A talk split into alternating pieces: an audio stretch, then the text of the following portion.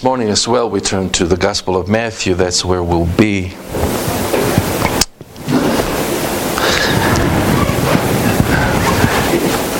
We were in this chapter about a couple of weeks ago, and uh, we'll be meditating on this passage again this morning, and Lord willing, this evening, and then, Lord willing, in other occasions as well.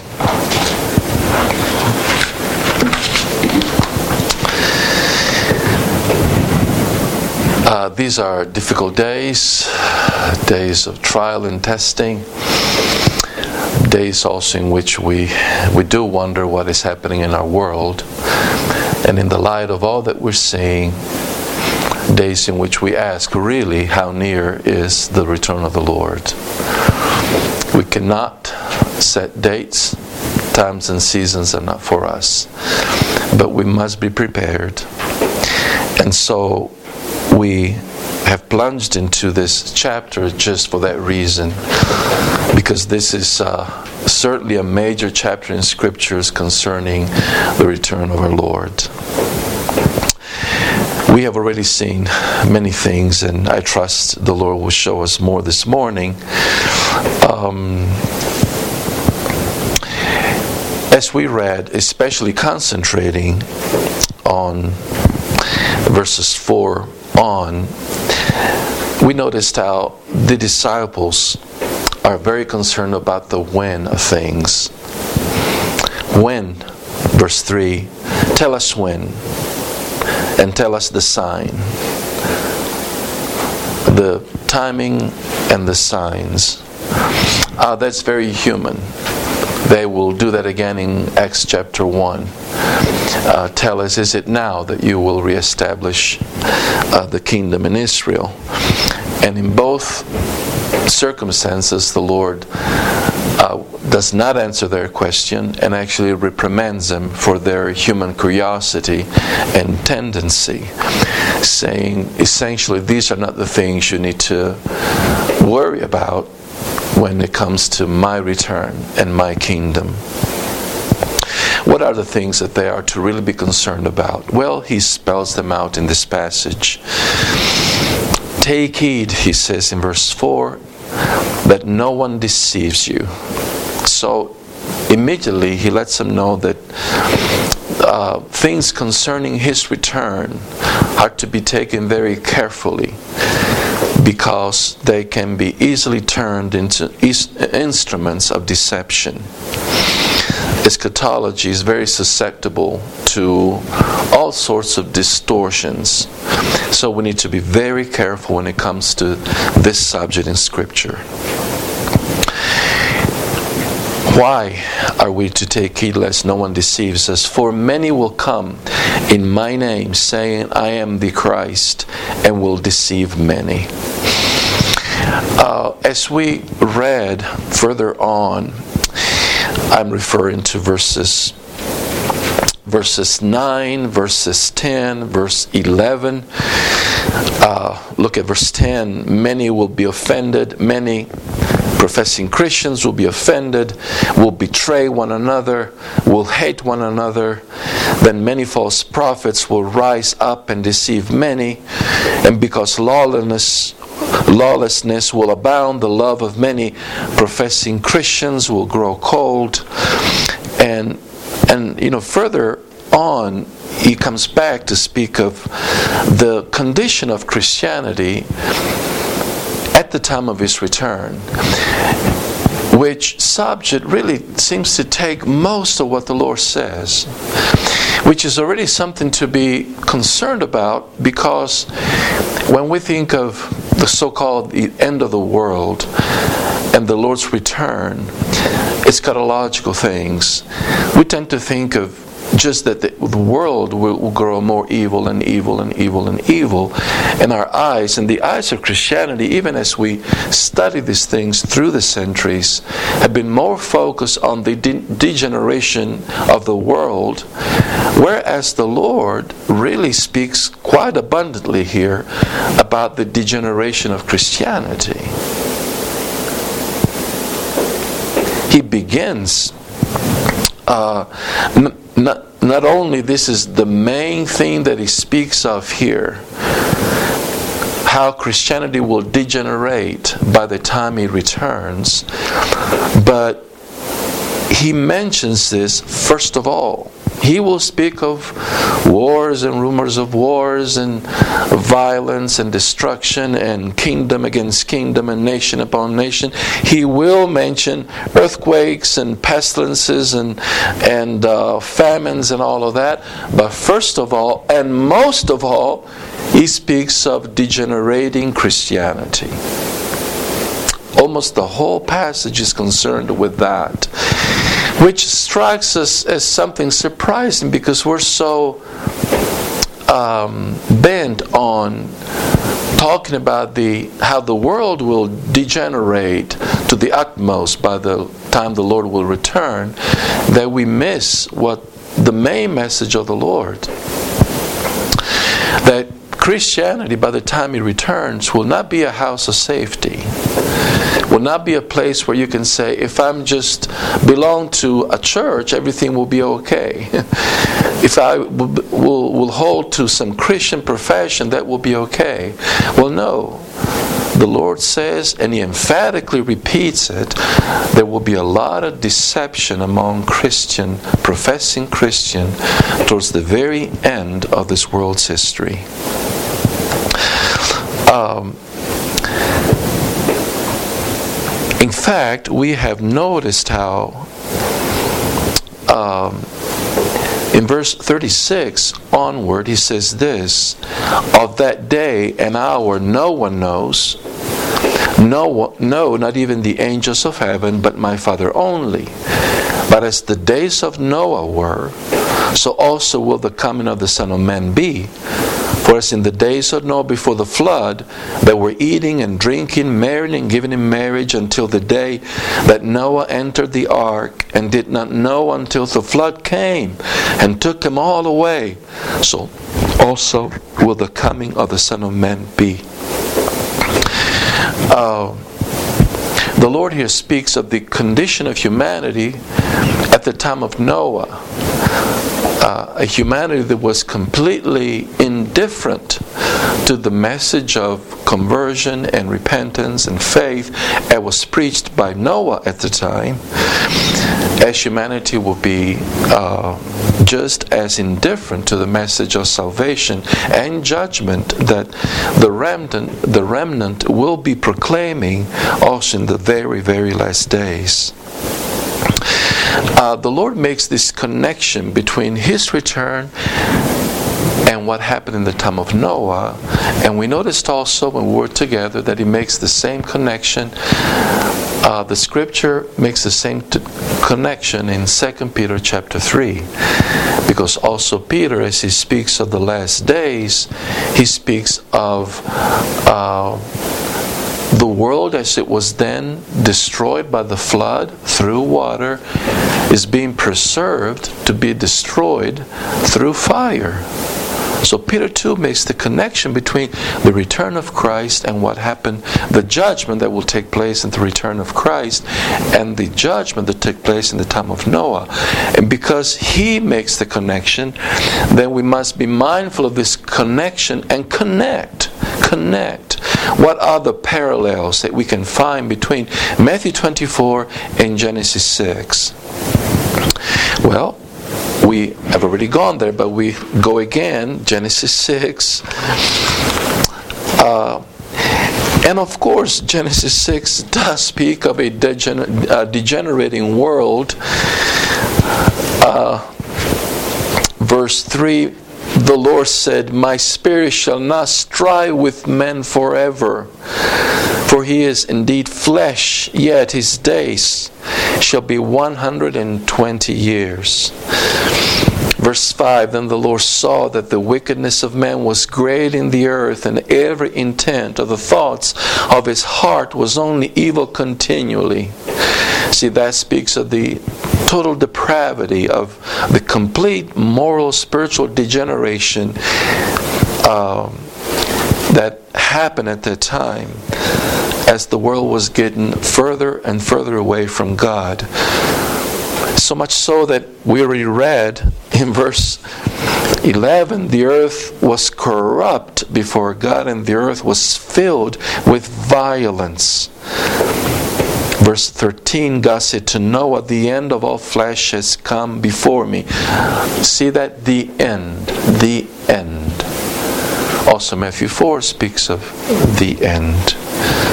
The end comes where when everything degenerates.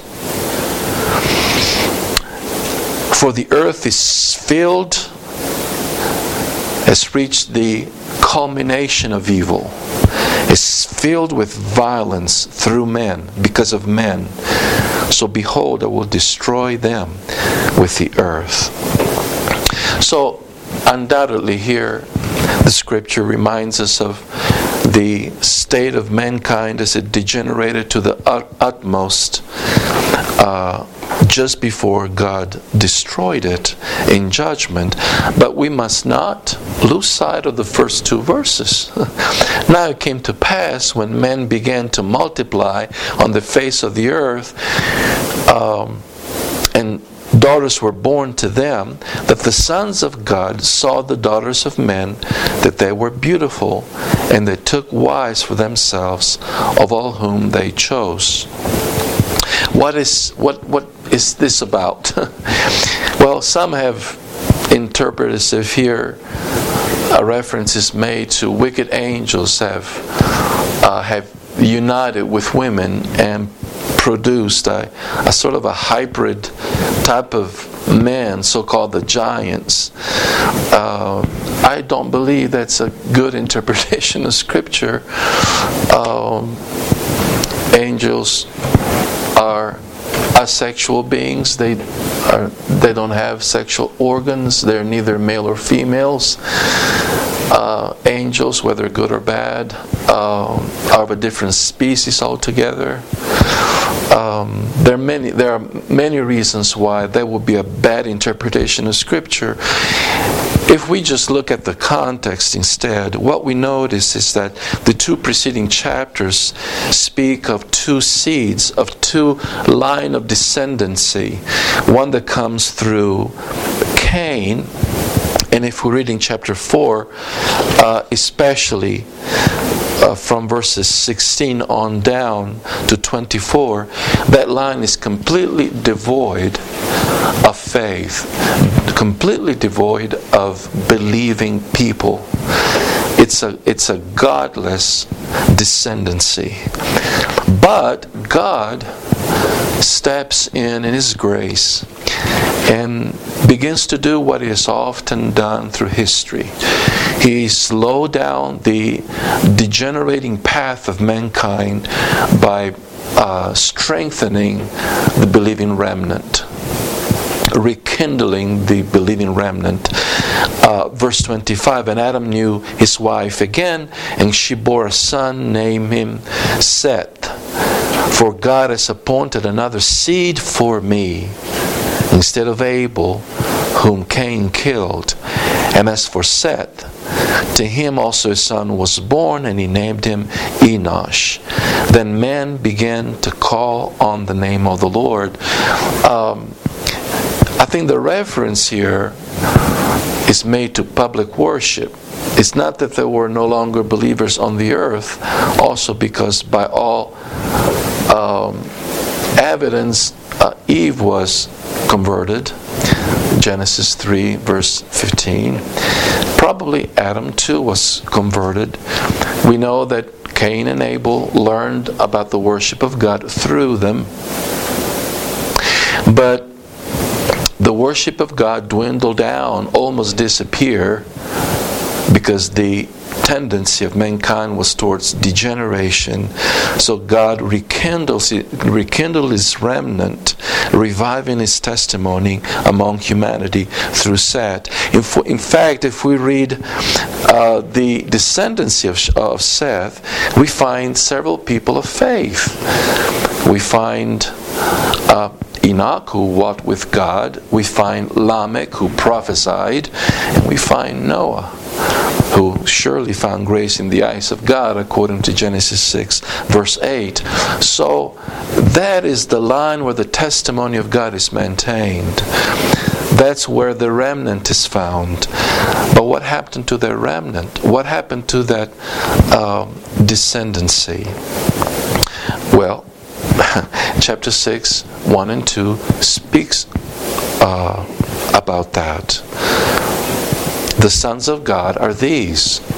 The sons of God are there to uh, comprise the people who hold on to the testimony of God, maintain the worship of God, carry on the message. Uh, but there's a compromise here. Uh, and so it is very interesting. It is very interesting that what happened in the days of Noah in terms of judgment did not really begin, this implosion, this moral implosion of mankind, didn't really begin with the world as it degenerates, because that certainly happens.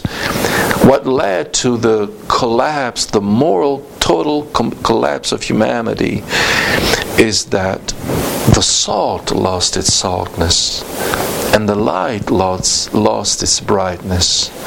The people of God compromised, and those who were supposed to hold on to the testimony abandoned it. So we see this parallel. Genesis 6 concerning the judgment of God in the time of Noah begins with the degeneration happening among the professing people of God in Matthew 24, the Lord tells us the same. That judgment, that that moral collapse, complete collapse that will take place at the very end of history, will be initiated, uh, so so to speak, by the apostasy within Christianity. Uh, why is this dynamic taking place? Why is it that when the remnant gives out and abandons the truth of God and degenerates, the world's the, the world collapses morally. Uh, this is a very important question, and you would remember Isaiah chapter 1, verse 9.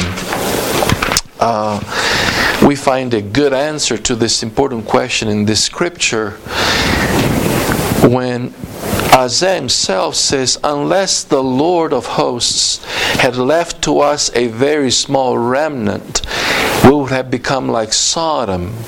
We would have been made like Gomorrah. You see that? Unless there is a believing remnant that influences spiritually, morally the nation, the rest of the people, the rest of the people degenerate and become like Sodom and Gomorrah, also end up like Sodom and Gomorrah. That's what he's saying here. So, the existence of Israel, of unbelieving Israel, was maintained through history by this, the grace of God who um, uh, maintained the life of the remnant, apart from which the world implodes in every way, degenerates in every way. So there is a, a, a, moral, spiritual influence that the remnant exercises on, on the rest of humanity or society that is used by God to refrain or to um, keep the world from degenerating to the utmost. Um, I know we talked about God's restraints in, in our meetings, and this is certainly one of God's major restraints. How does God restrain evil in the world? Through the testimony of His people, of the remnant. Um, let me go to a passage that's very important, I think very clear, like in 1 Corinthians chapter 7. As such, the passage doesn't seem to have much to do with what we're talking about, and in some ways it doesn't. But uh, in another way, it certainly does. You remember when Paul speaks about the fact that if you find yourself a believer married to an unbeliever, Paul says, stay where you are. Don't abandon marriage. Um, why? Um, he says in verse 14, because the unbelieving husband is sanctified by the wife. Or, if is the male who is the Christian, the unbelieving wife is sanctified by the husband. Now, what, what is Paul saying here? Is he saying that you stay in the marriage because if you believe in Christ, 1 Corinthians 7 verse 14 uh, if you if you believe in Christ and stay in the marriage your faith is going to count for also for your mates as well you're saved and he's saved too because you're saved no Paul is not saying that look at verse uh, 16. For how do you know, O wife, whether you will save your husband? Or how do you know, O husband, whether you will save your wife? This is not uh, a given fact. this is not a matter of course. It could happen, it could not happen. So when Paul is talking about you stay in the marriage because that way your mate is sanctified, he's not saying your mate is saved through your faith. Everyone must believe personally to be saved. But what he's saying that there will be an influence, a sanctifying influence, a moral, spiritual influence that will be exercised, that God will use to speak to the conscience and perhaps in the grace of God convert the person. Your presence, your presence in that marriage, as hard as it may be, is important because it may very well be the main instrument that God will use to save the person who is, in any case, sanctified in the sense he's influenced for good by your presence. The same thing Paul says if we go back to verse 14 about the children. Otherwise, your children will be unclean, will be immoral but now they are holy. Uh, it's the same word for sanctified.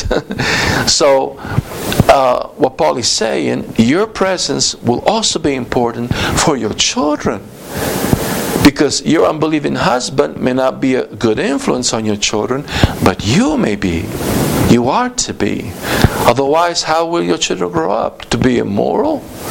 But now they are sanctified, they are influenced morally and spiritually by your presence.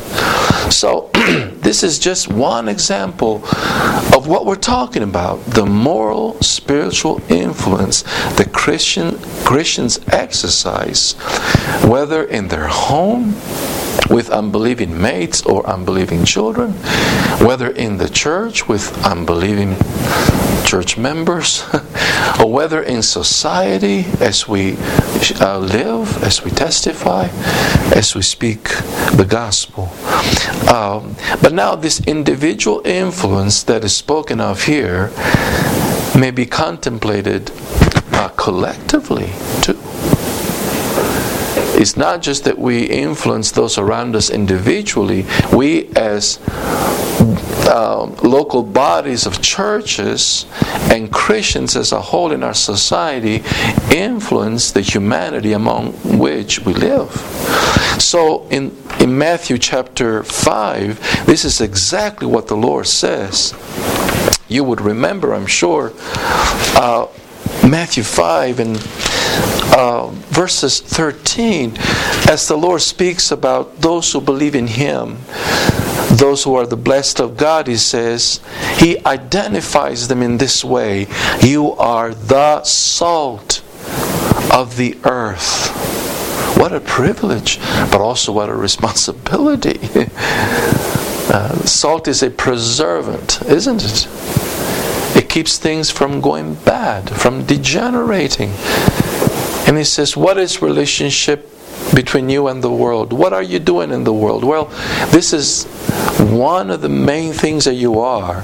Why God places you in the world. For you to be the salt, a preservant, through the good influence that God can exercise through your testimony, through your life, and through the gospel that you share. Uh, in fact, verse 14 speaks tells us exactly how we preserve. We, we can be used as preservants. Because you are the light of the world. It's through the light that you share the light of the gospel that you share that you can influence the world for good and exercise an influence that turns into a preservant with respect to the world. Uh, a city that is set on a hill cannot be hidden, nor do they light a lamp to put it under a basket, but on a lampstand, and it gives light to all who are in the house. Let your light so shine before men that they may see your good works and glorify your Father in heaven. You see? You see?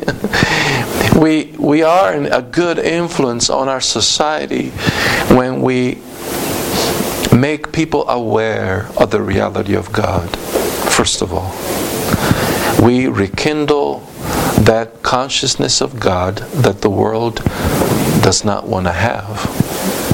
We also exercise a good influence by reminding the world, society, even our politicians, of the value of God's morals in every area of life. And thirdly, we exercise a good influence through the gospel, through the gospel. As people hear, are impacted, are converted. But notice, as we said, this is a collective influence. When he says you are, he's not speaking individually. He's saying you all is a plural in the original. So you all are the salt of the earth. You all collectively are the light of the world. so what Paul said about the wife and the husband exercising their influence in the domestic life internally in their own home is true even in relationship about the the church itself as a whole as it lives and testifies in the world. But again, you are the salt of the earth. You are the main instrument God uses to preserve the existence of the world. But if, ah, look at that. But if the salt loses its flavor, how shall it be seasoned? It is, it is then good for nothing, but to be thrown out and trampled underfoot by men.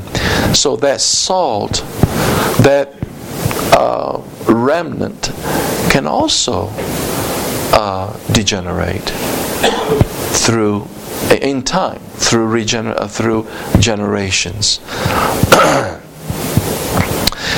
And we see that all through history. Where are the churches that the apostles have founded? You know, Thessalonians and the Philippians and um, genuine works. There's no question about that. But where are they now? So the the remnant, the testifying remnant, let me say, for clarity's sake, the professing remnant may uh, degenerate to a point where it will no longer have any influence, any impact on our society. And when that happens, society, the, the evil begins to flood everywhere, go everywhere, submerge everything, spiritually, morally, uh, socially, also politically, in every way. Uh, and so I think these are passages that really help us to understand the connection between uh, the remnant, that God maintains through history and the world, even in spiritual, in moral, and gospel terms. um, so we see this happening throughout history. God has maintained this humanity in existence because He's continually reawakened His work. That's what revivals are about. That's what revivals are about. When everything seems to be dying, the Lord stepped in and rekindled the testimony of Himself through His people by saving larger multitudes. Larger multitudes. So that these multitudes, really believing multitudes, could again in turn have a, a, stronger influence on the world and to, to slow the march of evil that otherwise would have taken over completely. And he's done that, that all the time through history. This, uh, this is how we should consider re- revivals in terms, in historical terms. Uh, but also, as we see in Matthew 24, this principle will hold true to the end. With the exception as the Bible tells us, that there will come a time when God will no longer revive His work. He will cease giving revivals. He will let uh, the professing Christianity degenerate. It will not come back to us to rekindle the flame, to restore the testimony and the remnant will become smaller and smaller and smaller. Just like Abraham says, Will you destroy the city if there are 50, 30, 20, 10? and the Lord says, If there are 10, I will not. And the same principle holds true with the world. When the remnant in this world will become so small, so small, so small that can hardly be seen, time will have come for this Sodom and Gomorrah to be destroyed. God will not destroy it until the remnant is strong. It's substantial. it has an influence, but when the remnant will will dwindle down to almost nothing, time will have come to destroy humanity as it is in complete rebellion against God. That's the moral principle by which God always acted in history, as we saw in the time of Noah, in the time of Sodom and Gomorrah, with the Canaanites, with Israel. and also with present humanity will just be like that. Um, in Matthew 24, verse 36, that's exactly what we saw, didn't we? Um, when we read the passage beginning 36 and then 37, 38, that's exactly what we see. It will happen in the in the last days, in the very last days. It will happen just like it happened at the time of Noah. Now, of all the humanity at the time of Noah, how many knew the Lord? It's a very, very lonesome word. there in uh, Genesis 6, I think, is verse uh, 7. All of humanity is corrupted but Noah. But Noah found grace in the eyes of God. You see how small the remnant had become? The earth was full of violence. All of humanity had degenerated. Humanity must come to an end. The, the principle is the same all the time. Uh, and this connects us again with another text we, we, we considered. I trust this recapitulation in some ways will be helpful for some of those who were not here when I was here um, a couple of weeks ago. Uh, but in Second Thessalonians chapter 2, um, you remember what Paul says.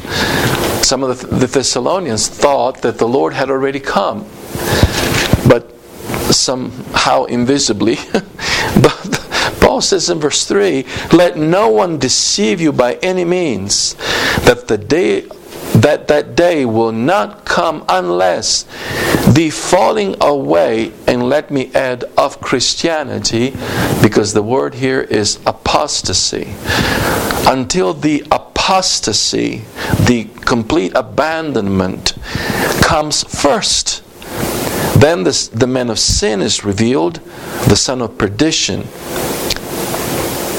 you see, this is uh, this is good because it gives us some signposts here.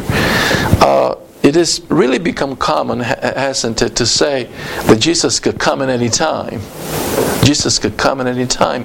Well, really, not so. Not so. It says very clearly here, here, let no one deceive you by any means. For that day, what day? Well, verse 1 the day of our Lord Jesus Christ and our gathering together to Him. That day, when He comes to gather us with Him, will not come unless the falling away comes first.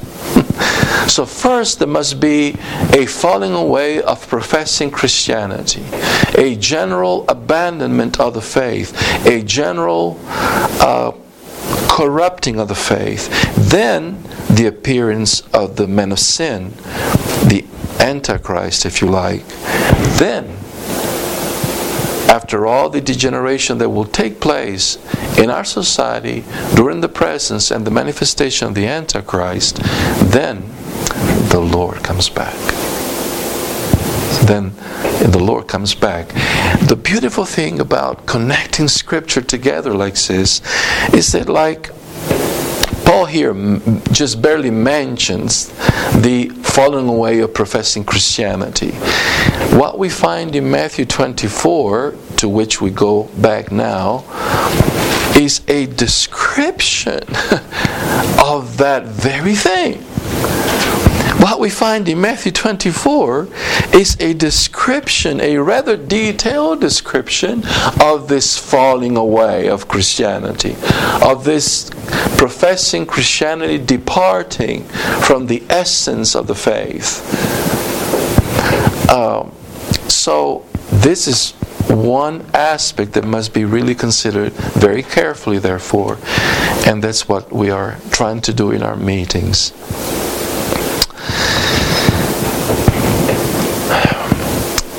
We'll continue this evening, but uh, on the, this same subject. But for the moment, let us try to understand and answer this question, therefore, in the light of Matthew 24.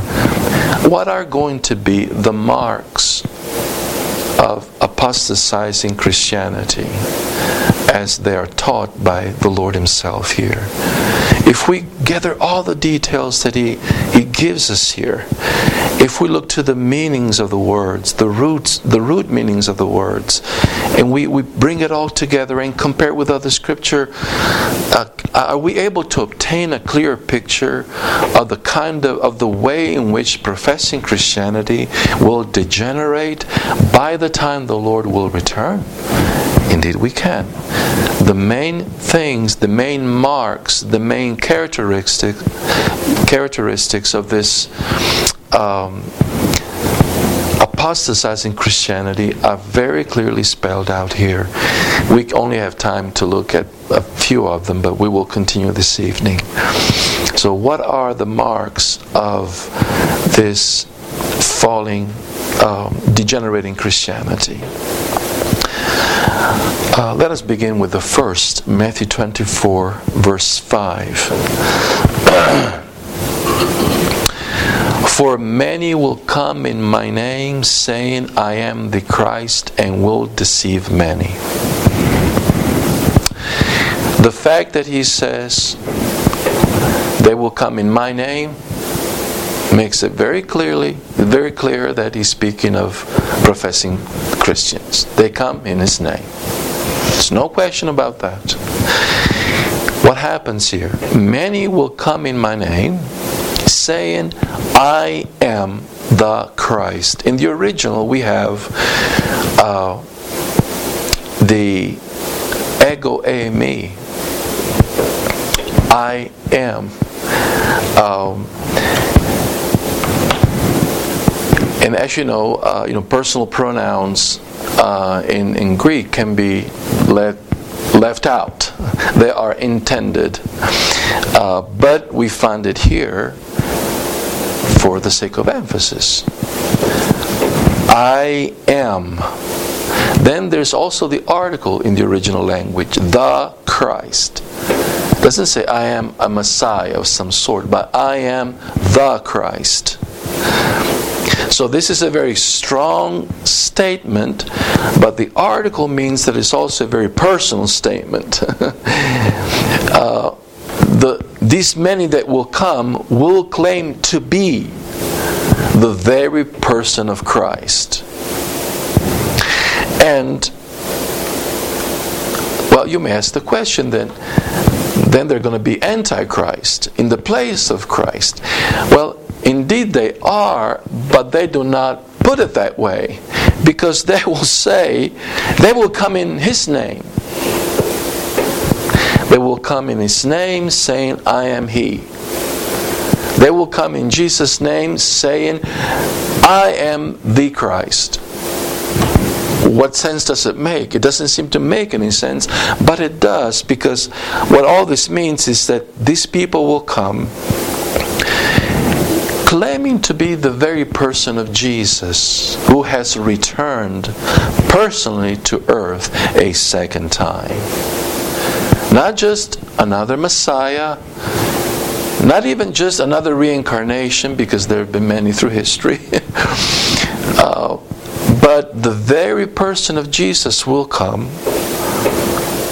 claiming to be the very person of Jesus because they will come in His name saying, I am the Jesus that has come 2,000 years ago. I have come back. I have come back. That will be their claim and uh, many it says many will come in my name. So there's not going to be just one that will come and claim such a thing but there will be many that will not just claim to be messiahs but many that will claim to be the only one.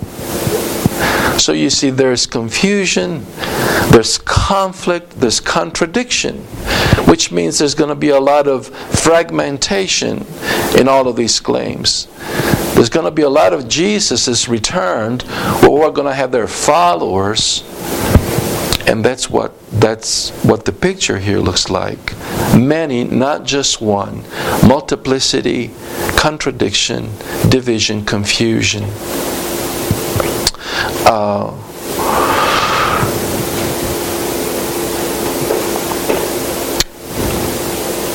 then the text says this and many will be deceived.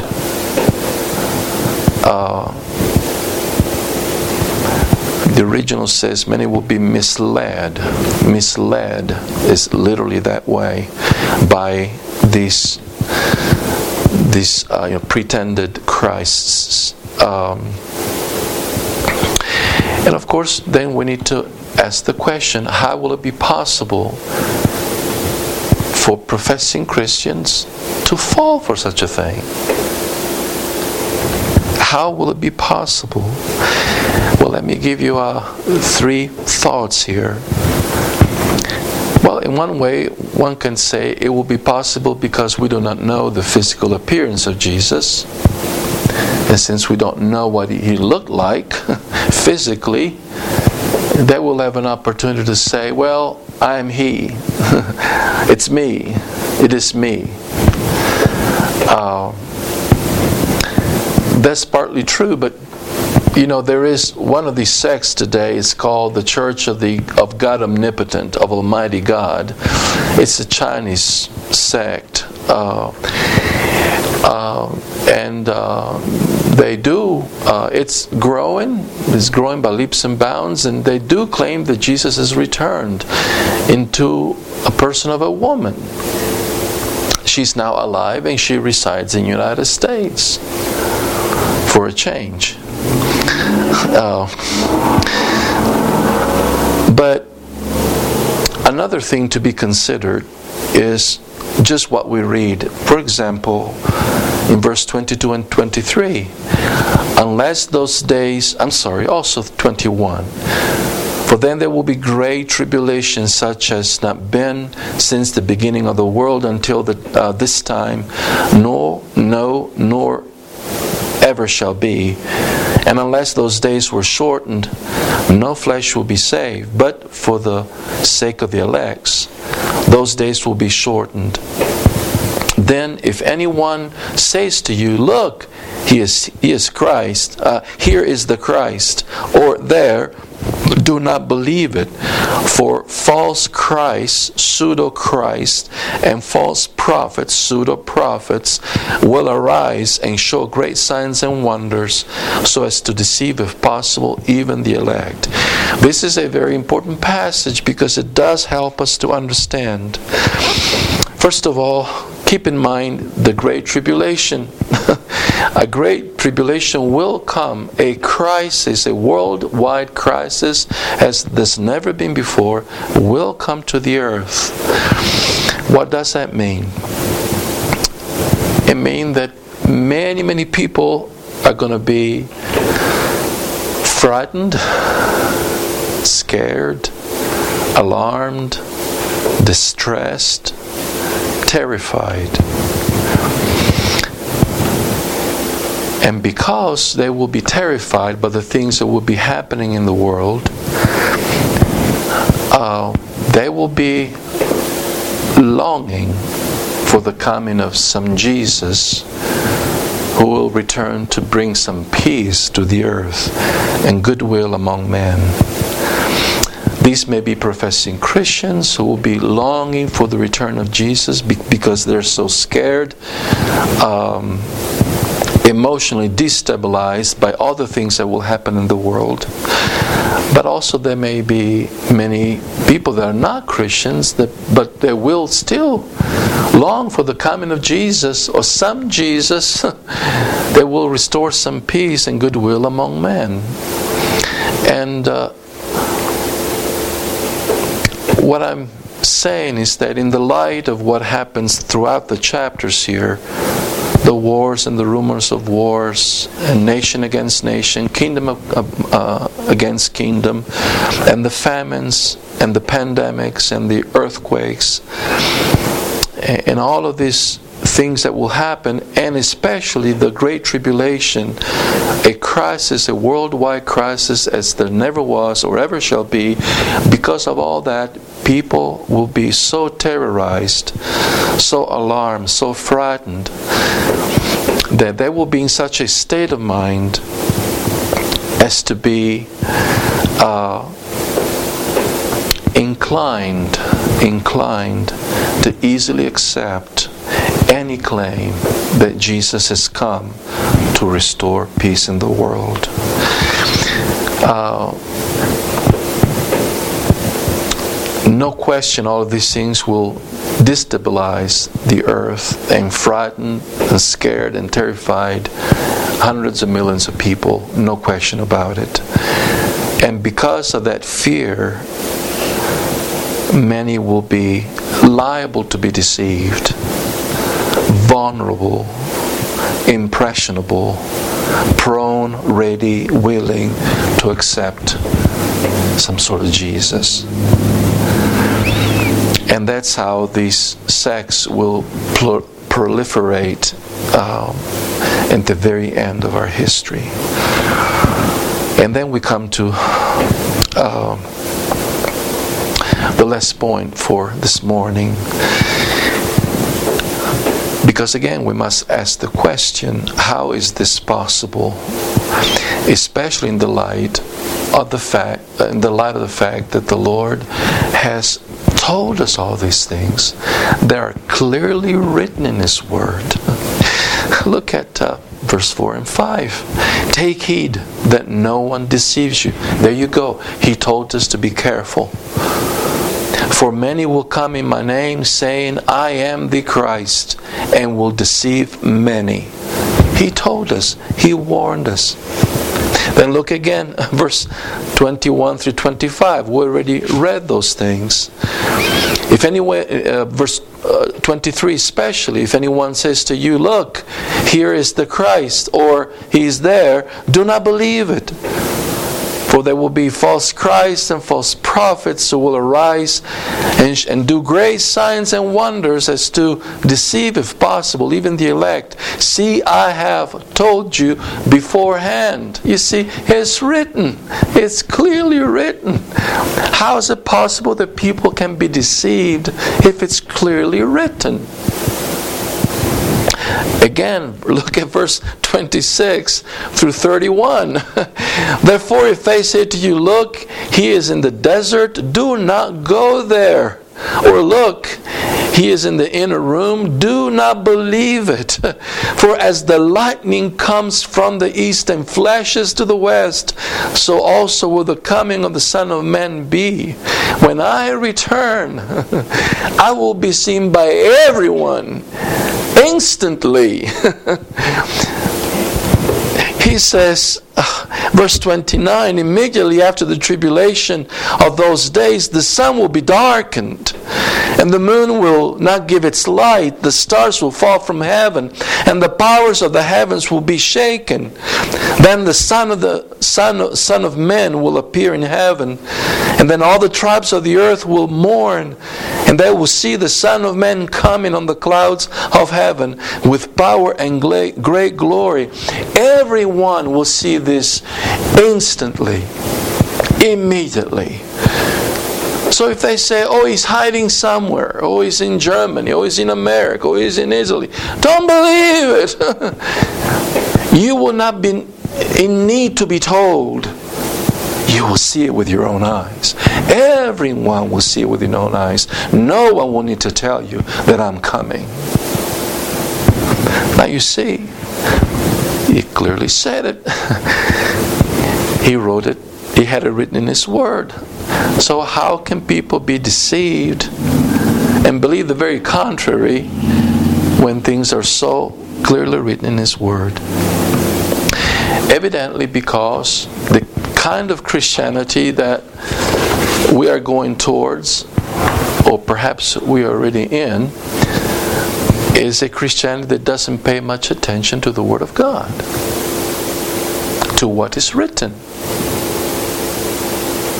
Because anyone that would have a heart for what is written in the written Word of God would know. He said, I already told you. And he's, he said it written down. So those that can be deceived well, they're not the elect, we know that, he says it, but evidently are those who don't have much care for the Word of God. They don't stick to the Word of God. They don't find it important to follow the Word of God, to study the Word of God, to understand the Word of God, and follow it as a light in the night. What do they live by? What is their Christianity like? Well, in verse 11 it tells us then many false prophets will rise up and deceive many. This is very interesting because there certainly is a connection.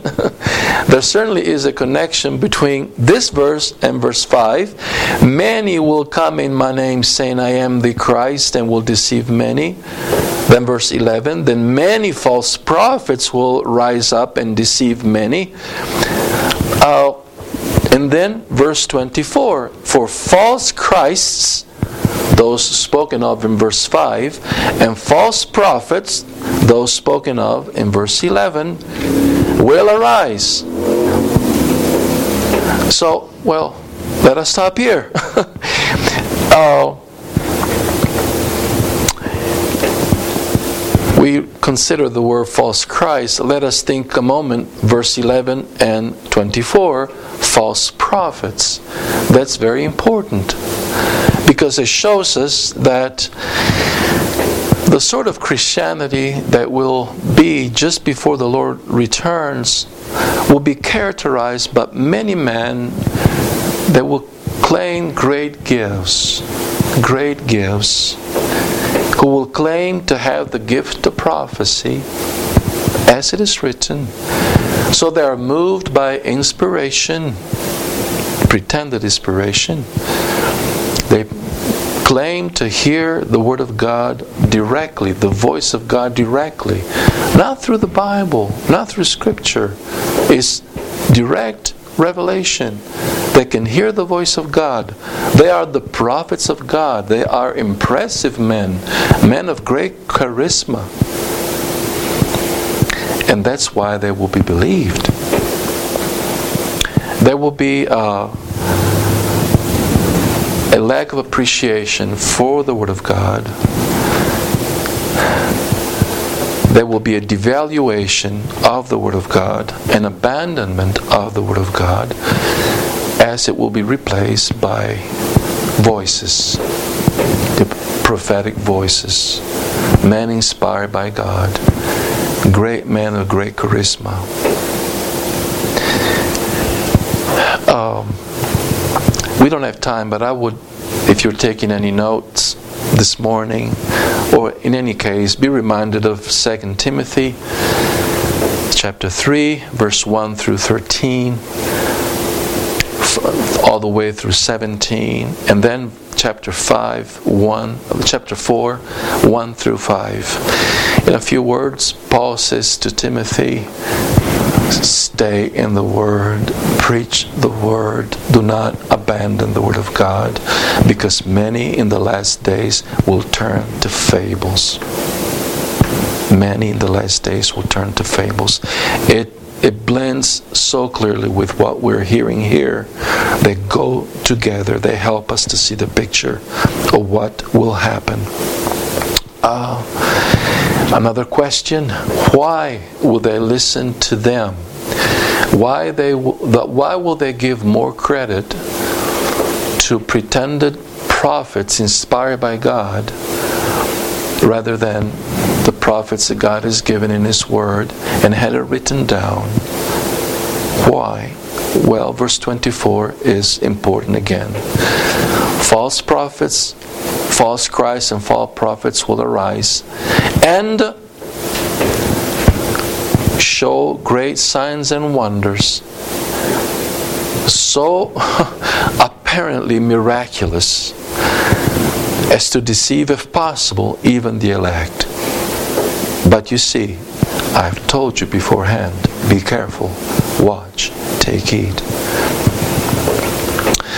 So, these men will not claim only the gift of prophecy, but the gift of healing, the gift of miracles, and they will use these apparent gifts to gain credit in the eyes of professing Christianity and will deny credit to those who will not follow their voices and will not uh, accept their miracles as genuine, but will rather stick to the Word of God. It looks like to me that the Lord here depicts a sort of charismatic Christianity all over the place. You have the false Christ, you have the, these messianic figures, you have this men of great charisma that rise up and draw attention, you have the mega churches, uh, you have those who uh, claim to be prophets of God, to have inspiration. You have also these miracles, supposed miracles of healing, great wonders, crusades of miracles. And we must ask ourselves a question as we even as we consider the meaning of this passage chronologically or historically, are we in this today? Are we in this today? I would make a dis- there is a distinction between you know, Pentecostal Christianity and charismatic Christianity in the sense that Pentecostal Christianity uh, has its own theology. When you speak of you know, charismatism, then you think of uh, a mindset uh, and a certain attitude towards uh, these ecstatic gifts or miraculous gifts or revelatory gifts that has actually entered uh, all confessions of faith within uh, Christianity. You can find charismatics in Protestantism, in Roman Catholicism, and Eastern churches as well. You can find them everywhere. There are today in the world about 900 million Protestants. Do you know how many profess to be Pentecostals or Charismatics? 750 million.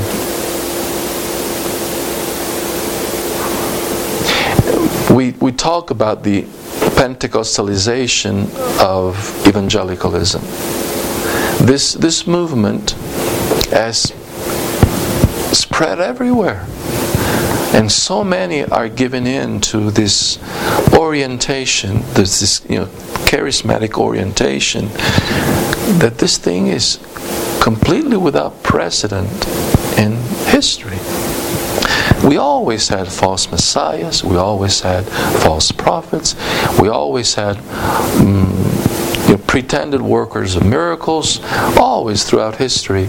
But there was never a time when charismatic religion based on uh, these sort of things has conquered generally uh, Christianity as a whole. It's always been individuals or some small movements on the fringes of Christianity.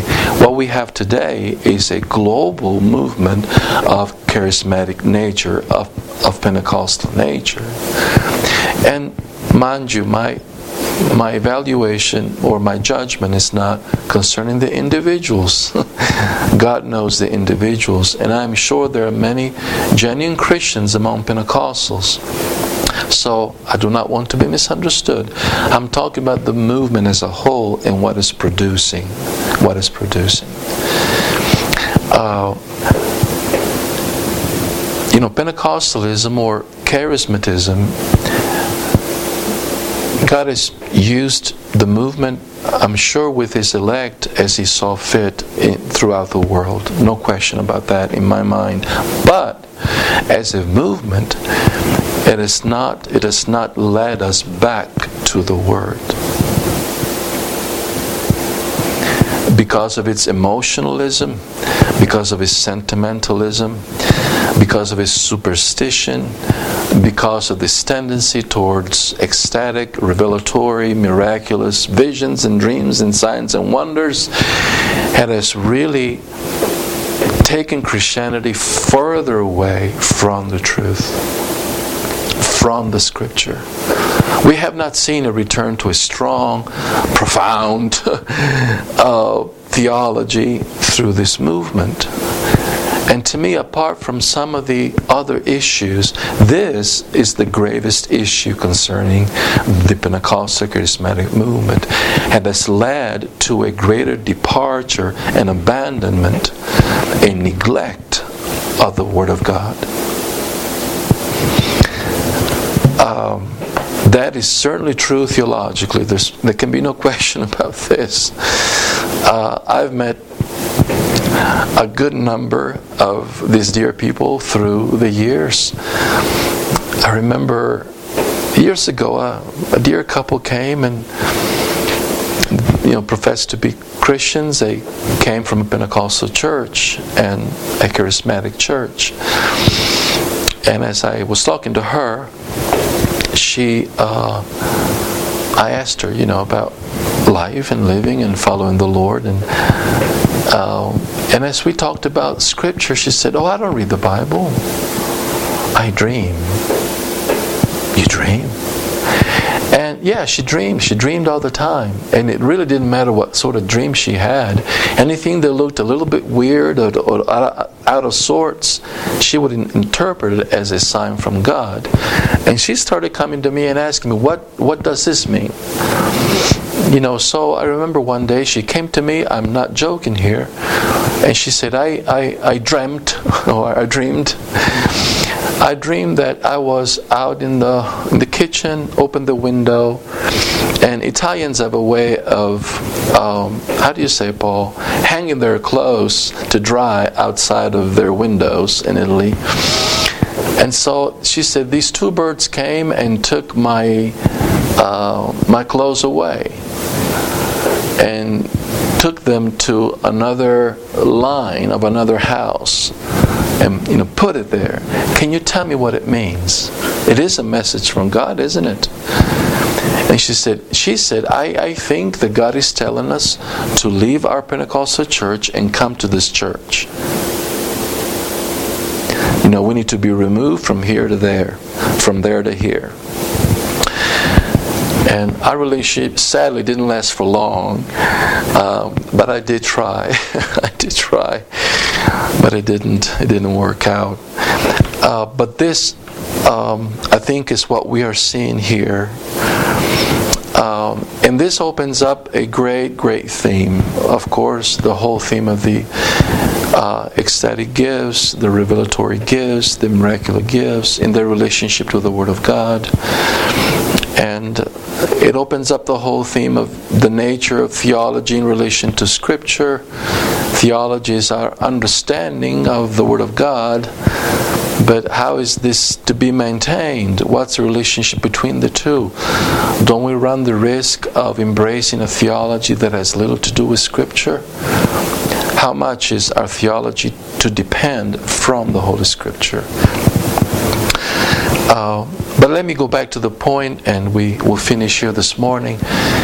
When we come back this evening, we will enlarge. But the question is uh, historically, historically, you know, Pentecostalism began 120 years ago. And in a matter of a few generations, has, as invaded almost all of Protestant Christianity. It has never happened before in the history of the church, of the world. Never before. There's no question that we are witnessing something unprecedented a worldwide reorientation of our faith in Pentecostal charismatic um, ways, terms. Is this a coincidence? This is how the Lord begins Matthew 24. This is the first problem. this will be the tendency. Are we in it? Are we in it?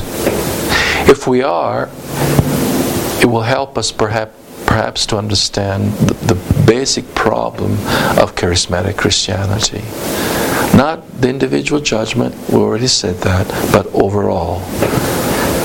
And how uh, inimical really it is from the true message of the gospel. We live in difficult times. Um, we must exercise a lot of judgment. We must be very careful. But I think it has become more difficult to really know how to deal with Christianity today than anything else. How do you relate to all that is happening? We know what the world is like. We know what the world is after, but what about all of this confusion and fragmentation and, and these all these sorts of fables and, and falsities and what are we to do? May the Lord give us grace to be faithful to His Word. Amen.